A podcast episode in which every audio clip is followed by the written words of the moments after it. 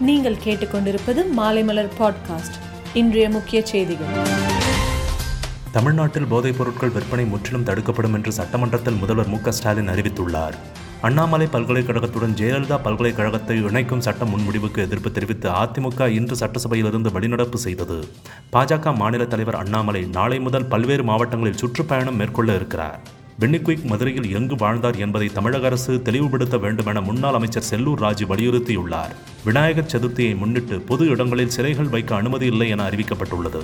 உச்சநீதிமன்றத்துக்கு புதிதாக நியமிக்கப்பட்டுள்ள மூன்று பெண் நீதிபதிகள் உட்பட ஒன்பது நீதிபதிகள் பதவியேற்றனர். காவிரி நதிநீர் மேலாண்மை ஆணையத்தின் ஆலோசனைக் கூட்டம் இன்று நடைபெற்றது. டோக்கியோ பாராலிம்பிக்கில் துப்பாக்கி சுடுதல் ஆண்கள் பத்து மீட்டர் ஏர் பிஸ்டல் பிரிவில் இந்திய வீரர் சிங்கராஜ் அதானா வெண்கலப் பதக்கம் வென்றார். நியூசிலாந்து நாட்டின் கர்மடேக் தீவு பகுதியில் சக்தி வாய்ந்த நிலநடுக்கம் ஏற்பட்டது. இது ரிக்டர் அளவில் ஆறு புள்ளி இரண்டாக பதிவானது. மேலும் செய்திகளுக்கு மாலைமலர் டாட் காமை பாருங்கள்.